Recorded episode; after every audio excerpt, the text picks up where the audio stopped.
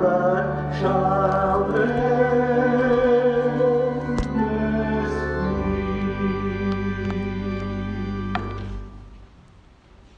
may be seated. Good morning. How are you all doing? All right, we are in Matthew 7 today, and we are sadly approaching the end of our series of working through the Sermon on the Mount. Today is by far one of the uh, most well-known pieces of scripture probably in all the Bible. It used to be John 3:16, uh, but I would argue that do not judge in 2020 is probably the go-to. It's probably the top that has taken over. You say to someone, "Hey, you probably shouldn't do that." And what's the killer? They go, Yeah, well, judge not, lest ye be judged, right? They pull out the KJV, the Old English, and you're like, Oh, they got me. They got me. Uh, the passage overall has, has some of the most quoted verses. You have the sawdust and the plank and the eye. You have the cast not pearls before swine. All these verses uh, tend to be butchered most of the time. They're often divorced from the context as well. So it's what a, what a joy it's been for us to be able to go through the last two chapters over a period of months and see all of this with the, with the full breadth of the Sermon on the Mount all together. So, with this in mind, here's my outline for note takers today. The first point is that we should not judge because God alone is the judge. The second point is that we should not judge because we are blinded by our own sin. And the third point is that we should judge not because we should use right judgment instead. Do not judge, or you too will be judged. Follow along with me, Matthew 7, verses 1 through 6. Do not judge, or you too will be judged. For in the same way you judge others, you will be judged, and with the measure you use, it will be measured to you. Why do you look at the speck of sawdust in your brother's eye and pay no attention to the plank in your own eye? How can you say to your brother, Let me take the speck out of your eye, when all the time there is a plank in your own eye? You hypocrite. First, take the plank out of your own eye, and then you will see clearly to remove the speck from your brother's eye. Do not give dogs what is sacred. Do not throw your pearls to pigs. If you do, they may trample them under their feet and turn and tear you to pieces. There was a man many years ago who was sailing to Europe on one of the old great transatlantic uh, ocean liners. And when he got on board, he went to his cabin, he went to check it out, and he realized there was another passenger there sharing the, the bunk next to him. So he saw the accommodations, he, he went to the main desk, and he, and he inquired if he could leave his gold watch, leave his other valuables there, leave it in the ship's safe. And he explained that ordinarily he never did this sort of thing. I never do this sort of thing, but, but I've seen the man that I'm sharing the cabin with, and, uh, you know, I just, I'd like to leave my stuff here. Well, the officer of the ship looked at him and he said, This shouldn't be a problem at all. I'm, I'm happy to, to take the responsibility for your valuables. It's all right, sir, he said. I'll be very glad to take care of them for you. In fact, the other man just came up here and did the same thing with his valuables as well. You see, Jesus, all throughout the Sermon on the Mount, has been utilizing this sermon as a sort of scalpel, which has been uh, cutting and probing our hearts and, and our bodies, and it's been searching out the sin, and it's forced us as a mirror to look at the sin that so easily entangles us. And we have to face ourselves, the true selves, just like the man on the boat had to face his own prejudice, his own judgmental spirit. We've taken quite a journey of self reflection, and I'll be honest when I, when I tell you it's hurt. It's hurt me over the past few months to look at the words of Christ and to look at my own heart. But what a joy it's been to see Him through it all and to look at my blessed Savior and to say, There, but for the grace of God, go all of us. Well, with the first two chapters of Matthew, the Sermon on the Mount, in our minds, I, I want us to, to focus on this one now. Now we've come here, we've, we've come to do not judge. We're nearing the end of the sermon. And Jesus is telling us that based on everything else I've said, all the first two chapters, all the rest of the sermon, I'm telling you, do not judge others. Do not judge them with an improper spirit. Which brings us to our first point. We should not judge because God alone is the judge. I think the main reason people love this passage so much, especially non Christians, Christians. I mean, it's an equal opportunity passage, everybody loves it. But it's because we, we hate to feel convicted. I mean, we all of us hate to feel convicted. We hate to feel judged of our sin. We do not like even constructive criticism, right? Criticism is bad, period. And so, for Christians who may be ignorant of the context, the first two chapters or even the verses surrounding this one, this can be an instant shutdown, an instant checkmate, right? You come to someone and they say, Aren't you a Christian? Don't you know the Bible says, Judge not? And you're done, right? That's the end of the conversation. Aren't you a Christian? Checkmate. And instead of saying, Well, yes, it does say that, but let me can I, you know, can we talk about this a little bit? Can we explain a little bit? No, no, no. They feel defeated. And I've had well-meaning believers come to me and they say this the same thing. It's a sort of a shallow interpretation. They say, "Who am I to judge? He, he who is without sin, let him cast the first stone." And they're partly right. Because if you came to me and you say, Heath, what, is it, what does it mean when Jesus says, judge not? You know what I'm going to say? I'm going to say it means you should judge not. But where they get it wrong, of course, is that in verse 6, the very final verse here of our passage, Jesus is clearly telling us to make some sort of judgment, some sort of value judgment, some sort of, of, of discernment when we interact with other people. And all throughout the New Testament, we see the same thing. We see Jesus and the apostles, they all make value judgments about a people, a place, a thing. They are making these discerning actions based on what they're seeing. So clearly, a purely mechanical reading of this is incorrect. What Jesus is not saying then is that we shouldn't have discernment or make moral assessments based on people's behavior, right? The Bible says clearly, you will know them by their fruit. You'll know them by their actions.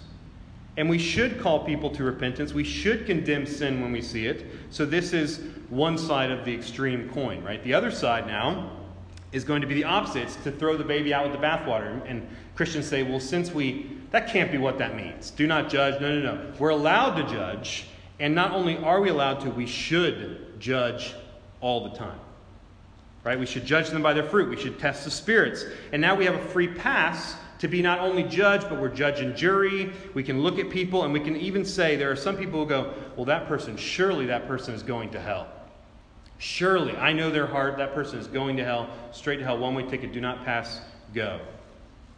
Well, this is where the Pharisees had it wrong as well. They fell on this side of the extreme. Listen to John, uh, what Jesus says in John 7. He says, Stop judging by mere appearances, but instead judge correctly or judge rightly. You see, the Pharisees were obsessed with the appearance. They were obsessed with keeping up appearances. One of the funniest places we see this is that in the Old Testament, Saul, King Saul, is chosen not based on anything except for how tall he is. I mean, they look at him, and the Bible makes mention of just how tall he is multiple times. And they're like, well, he's tall. That's, he's our guy. That's our king. And so when, when Samuel comes to choose David in 1 Samuel 16 7, he sees David's tall brother and he goes, that's the dude. He's tall. That has to be our guy. Now, listen to what God says. He says, Do not consider his appearance or his height, for I have rejected him. The Lord does not look on the things people look at. People look at the outward appearance, but the Lord looks at the heart. So there is indeed a correct and righteous way to judge, but we don't have spiritual x ray vision like God does. We, we can only see people's actions, we can only see their outward appearances, we can only judge the book by the cover. Thus, our judgments are faulty and they're often based on sinful desires or sinful, uh, you know, hate wells up in our hearts. So, if I had to sum up again what Jesus is saying, it's, it's this that you aren't God, and I'm not God. And our judgment is warped and tainted by our sin, just like everything else. Therefore, do not judge people harshly or critically or finally condemn them. Stop condemning and judging people in your heart, or else, Jesus says, the same measure will be used against you. Again, if you if you want to go back here, when I talked about forgiveness, I talked about the unforgiving servant. And you remember the, the parable where the unforgiving servant has this tremendous amount of debt, and the king says, You can never repay this. You're good. Here's grace. Here's mercy. Now go. You're free. And, and, the unforgiving servant goes off now and he finds his people that owe him money, these, these paltry little sums, and he demands them to pay it back. Well, what does the master do? He calls them back in. He says, You didn't use my measure of grace. You didn't use my measure of mercy, so I'm going to now judge you based on your measure of grace and mercy, which was non existent. And so the king sentences him to prison and says, You're going to pay back every single cent. And so, what Jesus is arguing against here is a censorious spirit, which just means a hypercritical spirit, an attitude that is always judging, always looks for the wrong in people, lives a life with a half empty glass, right? There's never anything positive, always pessimistic. And the best way I know to describe this sort of person is to head over to the love chapter, right? 1 Corinthians 13. So if you have your Bibles, head over there with me. 1 Corinthians 13, we're going to be looking at verses 1 through 7, and I'm going to stop along the way. Paul says this If I speak in the tongues of men or of angels, but do not have love, I am only a resounding gong or a clanging cymbal. And if I have the gift of prophecy and can fathom all mysteries and all knowledge, and if I have a faith that can move mountains but do not have love, I am nothing. If I give all I possess to the poor and give over my body to hardship that I may boast, but do not have love, I gain nothing. Well, we can stop right there. Who's Paul talking about? Paul could be describing himself prior to his conversion.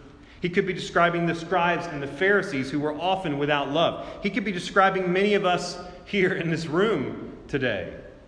Judgment without love is an error. It's a grievous error. It's an error that Jesus wants us to be wary about. Continuing on in verse 4 love is what? Patient. The hypercritical person is always impatient. Their time is, is more important than yours. There is no time for understanding. There's no time for you to explain yourself. They're impatient. They do not have patience for you or your errors. Love is kind. The hypercritical person is always unkind. They are unkind in their rebuke, they are unkind in their assessments. They do not correct you in love. Love does not envy. Love does not boast. It is not proud. The censorious spirit rebukes because it's often jealous. It's often boastful and proud because it seeks the praise of others. It doesn't want judgment, it wants to judge others to puff itself up. It doesn't want conviction, it wants adoration. And this is why, knowing myself, I can receive a hundred likes on a Facebook post or insert social media here. You can receive a hundred thumbs up, whatever. And the second anyone angry reacts, my day is ruined. That's it. You know, I want to message them and be like, why did you, you know, and my grandmother accidentally clicked the angry reaction. You know, it's not even, but that little bit, that little, what, you know, is that person judging me? What do they mean by that? It's so petty. Verse 5 it does not dishonor others. It's not self seeking. You see, the hypercritical person delights in dishonoring others. They, they say things like, you know, I hate to say I told you so. Does anyone hate to say I told you so? I love to say I told you so, right? It's like the best fit. I love to say I told you so because I love to be right. They're always self seeking. Their judgment is meant to lower you, bring themselves up. Again, love is not easily angered, it keeps no record of wrongs. The hypercritical person has your name on a filing cabinet. And they have all your wrongs you've ever committed years ago that they will bring out and put, put it on you. The smallest mistake will set them off because they're waiting for you to make a mistake. No slip will go unnoticed for that type of person. Verse 6 Love does not delight in evil, but it rejoices with the truth. Well, the hypercritical person loves the dark hates the light, hates the truth, doesn't want to hear the truth because the truth would expose them to the light which they hate. You see, they judge you based on a warped reality, devoid of truth. And then when you come in with the scripture or you come in with the truth, they shut you down and they'll, tr- and they'll try to correct you with your own stuff, right? Don't, doesn't the Bible say, do not judge? Right? That's what Satan does. He, he uses scripture to try to throw you off, right? And that's what Jesus does back to him in the temptation. You'll remember. He quotes it back to him, destroys him. Verse 7 Love always protects, it always trusts, it always hopes, it always perseveres. The hypercritical person protects themselves, they trust no one, they hope in no one, and they give up on friends and family at the drop of a hat. Do you know anyone that resembles any of these things? I looked in the mirror today and I saw a guy that looked a lot like this a lot of the time. Because I'm often highly critical. In fact, I was talking to my wife Ashley this week as I was preparing for this, and I said, You know, I probably have made 100 unloving judgments, snap judgments on people in the first few days of this week alone. Right? I mean, I love it. I sit in my judge's bench, I put on my powdered white wig, and I turn on the news. And I said, Who's going to be guilty today? Guilty, guilty, guilty. I'm pointing people out. That guy's guilty. Oh, if I had been in that situation, oh, my word, I can't believe those sinners. I confess that I often find myself relating with the unforgiving servant in the parable. And I relate with the Pharisee who sits there and says, Lord, Lord, I thank you I'm not like that guy. I thank you I'm not like those people. And so now again, I come to the scalpel. I come to the passage like this and I read these words do not judge from the only person on earth who ever had the right to judge anyone. Jesus could have been the most hypercritical person that ever lived. Peter, will you grow a backbone? Martha, will you just quit your complaining? Thomas, how, how dare you doubt me? Jesus had the moral high ground in every single situation, and yet we're told he eats and he dines with tax collectors, and they love him. Sinners loved to be around Jesus. He came not to judge the world, but to save the world, he says. So we step back. We need to step back. And we need to just take a moment to let out a cry of praise. Because he could rightly condemn us. But in love, he comes with healing in his wings. And he comes with compassion and mercy and grace, and he extends his nail scarred hands to the vilest of people. And he says, Come. Come. My yoke is easy, my burden is light. Would you come? So, if we want to follow in Jesus' footsteps, we need to heed this advice. We don't need to try to quantify it and, and put it away and say, well, Jesus really meant this. He means do not judge. We're not God. We have no right to utterly condemn sinners, of which we are some of the worst. Saved by grace, thank God. Second point, we should judge not because, why, leading into this, we're blinded by our own sin. Why do you look at the speck of sawdust in your brother's eye, Jesus says, and pay no attention to the plank in your own eye? How can you say to your brother, Let me take that speck out of your eye, when all the time there's a plank in your own eye? You hypocrite. First take the plank out of your own eye, then you will see clearly to remove the speck from your brother's eye. Again, as I was describing that hypercritical person, you probably, you probably had someone in mind. you probably put somebody, somebody else popped in your head. And that's sort of what Jesus is getting at here. For the Pharisees and their faux righteousness, right? We've, we've been looking at the Pharisees contrasting the righteousness of the Pharisees and the true righteousness that Christ requires of his people. And the Pharisees always put someone else in their head. It was always the Samaritans or the Romans or the sinners or the tax collectors. And whenever they mentioned these people, whenever they mentioned the sinners, they never included themselves in that bunch. You see, but Jesus' words here are like, are like turning on your iPhone camera, right? You, you want to take a picture of something, you go, oh, I can't wait to take a picture, right? Yet, and, and it, it's actually turned around, and you see yourself going, you know, this horror, and you ah, and you scream a little bit because you've just seen your the ugliest possible, you know, ah, your the double chin. It's that's what it's like looking at Scripture. It's hard to be exposed. It's hard to look at the text and go, is Jesus talking about me? could he be could he be saying that I need to listen to this? Because I was going to share this with Uncle Bob. He needs to listen to this. A couple months ago, I talked about self discipline and the Christian life of balance. And, and daily, we need to be practicing self examination. In the words of John Owen, he says, We should be killing sin or it will be killing us. And so we need to remove the plank. We need to see ourselves in the camera for who we truly are. And what does this look like practically? Well, the first thing it looks like is it looks like being honest with ourselves. If you know me, uh, you may know that I love politics and I equally hate politics. I, I love it and I hate it. It's an equal parts passion of mine. And so I, I'm constantly following everything. And, and this year has been masks and riots, and it's been super, I mean, it's just awful what it's been like. And it's been very easy for me to pick out the winners and losers in my mind. And I'm sure all of you can relate to this. And while I've been quick to condemn every other state and every other governor and every other politician for every other problem, underneath our noses in Panama City, we've had problems of our own with our own governors and our own situations and our own politics. And so, in order to remove the plank, I need to direct my focus here. I need to, I need to work on my own heart first, and then I need to push outwards.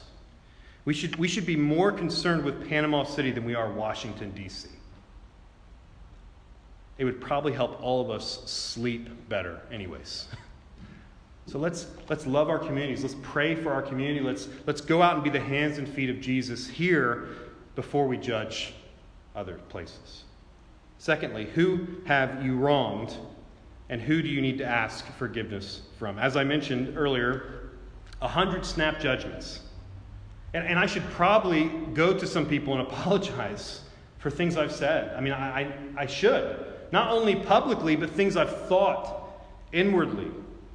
My own prejudices, my own, my own immediate thoughts, where I take that person and I put them in a box and I assume the worst immediately. This means that I'm going to have to forego my pride. And it means that's going to hurt. Who have I cursed inwardly? Right? Jesus says if you've hated a brother or sister in your heart, you've, what, you've done what? Committed murder. Have you, have you thought about the crime scene that is in your head most days? Who you've killed and murdered in your own mind? Lord, Lord, forgive me. Forgive me of that. We should repent. We should cast our pride at the foot of the cross. Jesus, take that away. Take the pride away so that I love my neighbor as myself. Expose it to the light. Finally, after we have removed the plank only by God's grace, then we should love one another enough to correct each other in love. I have a handful of people, as I'm sure you do as well, where they live glorious, godly lives and they have just impeccable just character. And if they came to me and they said, Heath, we've noticed this or we've noticed that, I would weep with them. And I would rejoice. I'd say, Lord, thank you so much for sending these men, these women into my life. Thank you for, for calling me out on my sin. Now, on the other side of that, I have so I have a bunch of hypocritical friends who do not lead that sort of life, who are one way, and if they came to me, I'd say, I'm sorry. I know what you did last summer, right? I, I know what you're up to. You, you're going to come talk to me? And I would not receive it in love, even if it was the truth. I wouldn't receive the truth in love. I'd receive it with anger and harsh words. And I would trample on the truth that they brought to me. Again, this is a serious thing. It's a serious thing to judge people without first judging ourselves. It's no wonder that many of our conversations and many of our discussions turn instantly sour because we instantly assume the worst before we even get into the conversation. We already have that person in a box because we already have their file folder. And so we know exactly where they're going to go, we know exactly what they're going to say, and that's all there is to it. Well, thanks be to God. Jesus Christ, our Lord, he, if anybody could keep a file, if anybody should keep a record of wrongs, who else? Who, should, who else could do that? And what does the Bible say? Lord, if you kept a record of my wrongs, who could stand? Who could stand? And yet, Jesus Christ comes to remove our spiritual blindness. He's come to set us free. And He's cast our sin as far as the east is from the west. He's forgotten it, it's gone. There is no file folder of Heath's sins. It's all been nailed to the cross. So now I can come to you and we can actually sharpen each other a bit. We can have some iron on iron sharpening, and we can work through things in love, and we can pray for mercy and forgiveness, and we can come to each other and say, Listen, I was wrong. Would you forgive me? And praise God that He corrects us and that He rebukes us as His children. The Bible says, if you are being corrected, if you're being rebuked, congratulations, you're a son or a daughter of God. Congratulations. Because God only corrects those He loves. So, Lord, give us clean hands. Give us hands that are quick to heal rather than to shed blood. We want not Jonah feet, right? We don't want these Jonah feet. We want glorious gospel feet. We want ears that are open, ready to receive a good report, not always ready for the bad one. What about for our kids? We ask for hearts that beat with zeal, that ache for our neighbors, tongues that are tamed, eyes that see. We want to look like Jesus. That's what we want. And so, since Christ has taken the judgment of sin in our place, now we are free to judge by the same measure. We can go out and forgive people radically. Finally, our final point today is that we should judge not, but we should use right judgment. Verse 6 Do not give dogs what is sacred, do not throw your pearls to pigs. If you do this, they may trample them under their feet and turn and tear you to pieces. Now, the first thing that strikes me, and probably you as well, is that this, this seems a little harsh from Jesus. Is, is he calling people dogs and pigs here? I, think I wrestled with this, and there's lots of interpretations, but here's what I came up with. I think it's more appropriate to say that he's telling us something seriously fundamental about human sinful nature. And that all of us have dog like and pig like natures that sometimes come out. And, and when they often come out when we're in front of holy or scriptural things, right? Spiritual things. What do I mean by this? Well, imagine your grandmother has made you a beautiful little, knitted you a little blanket. And you love this blanket. You've grown up with this blanket, and it's just precious to you. Now you get a new puppy, and you go, I, this puppy's precious to me. I'm going to give this dog this blanket for my grandmother. Now, your puppy says, Thank you so much. I understand the worth and the value of this. I'm going to wash it once a week. I'm going to take care of it. Is that what dogs do? He's going to use the restroom on grandma's blanket. He's going to tear up grandma's blanket. And so, if you give a holy thing, if you give a precious thing to a dog, how are they going to treat it? Okay, what about pigs? When a farmer comes to them with a bucket of slop, what are the pigs waiting for? Waiting for food. They're hungry. Their bellies are full. They're, they're waiting for something. And now the farmer takes the bucket. Instead of slop, comes out pearls. And the pigs are, you know, the pigs can't. And now they turn on the farmer and they attack him looking for food. And finally, what is the pearl? Well, Jesus uses this same analogy, if you will, elsewhere. He, in Matthew 13, he gives us the parable of the pearl of great price, of the man who finds a treasure in a field. So he sells everything and he buys the field just to be with that treasure. And the treasure is the precious, inestimable value of the kingdom of God. It's the gospel. It's like finding Jesus Christ himself. So, putting that all together now, all of us have pig and dog like tendencies, so we need to learn to read the room when we're evangelizing, when we're talking with others. We need to use discernment. Instead of judging people, we should evaluate them and their needs accordingly. Will these youth kids, will they understand, will they pay attention if their t- stomachs are grumbling? I've learned that that's often not the case. They're fidgeting, they can't focus. So sometimes we feed them beforehand. Will these people on the street, I'm handing out tracts, I'm evangelizing on the street, will these people understand a systematic theology if they've never had any sort of basic Christian understanding? Or should I give them milk first? I should read the room. I should understand. I should have discernment. And I should, I should know that if I'm dealing with believers or non believers, this is the way I should treat them. And we should hold these sacred things precious to ourselves. Can you imagine what a message it would be, what a testimony it would be to the world if all of us as Christians just realized what we had in this. what value is in the scriptures for us. We don't want things to be profaned. We don't want the name of God to be profaned. Another application is simply this to, to know when to get out of a conversation. We've all been in conversations where uh, nothing's going anywhere. You're just arguing back and forth. Their mind's not going to get changed. Your mind's not going to get changed. And so you say, No, no, no, I'm the judge. I'm going to put so much truth out there until I condemn this person. Or you say, No, no, no, no, I'm the judge, and I'm going to reason this person into heaven. When in reality, the things of God are hostile to the mind of the unbeliever and only the Spirit gives life. You and I don't give life. We can, we can evangelize, we can argue, we, we should stand up for truth, but we are not the judge. So sometimes we need to know when to step away. Paul, three times in Acts, left the village, wrung out his sandals, and said, I'm gone. I'm gone. I'm out. Not without praying for them, not without loving them.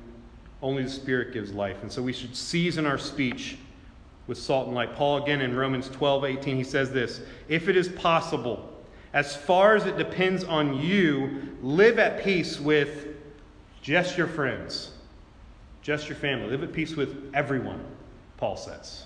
As far as possible, depends on you, live at peace with everyone. Imagine, again, the cultural shift if we live such godly lives, such lives of value, such beautiful lives that, that non believers had nothing to say against us, and that we loved one another. It just would be remarkable what would happen in the world. We need to feed on Christ ourselves. So, this verse isn't a weapon to be used. The Bible, it's not a weapon to be used to call people pigs and dogs. Yeah, I should have known better. I shouldn't toss my pearls before swine. Instead, it's a mirror for us to examine our own selves. Again, think of how Christ was thrown to us the most precious thing that God could have given us was his son. And what did we do with him? Like dogs, like pigs. We tore him apart. We ripped him up. We trampled him underfoot. And because he was torn and beaten in my place and in your place, pigs have turned into people. I'll believe it when pigs turn into people. It's beautiful free from condemnation, no eternal judgment, free in Christ, dearly loved by God. J.I. Packer says this. He says, To be right with God the judge is a great thing, but to be loved and cared for by God the Father is far greater. Remarkable. So we need to be quick to listen, slow to speak, quick to accept an apology, slow to demand one, quick to receive good reports, slow to receive bad ones. We need to be quick to self examination, slow to self exaltation, mercy, grace. And we don't cut people off. We don't, we don't burn bridges unless we do so with tears and weeping through hours and weeks and months and years of prayer. And even then, we look out to the field and we look for them to run to us, for Christ to bring them to life again. I'm going to end it with a, a popular illustration. Some of you may know this, but there was a story of some early pioneers. I want you to picture this in your head. The early pioneers, and they're making their way across the central states to distant, far places, and they're in a wagon. And they're going homesteading. It's just remarkable. They're, they're traveling by oxen, and the progress is slow. You can imagine the picture. One day they're horrified as they note smoke in the west.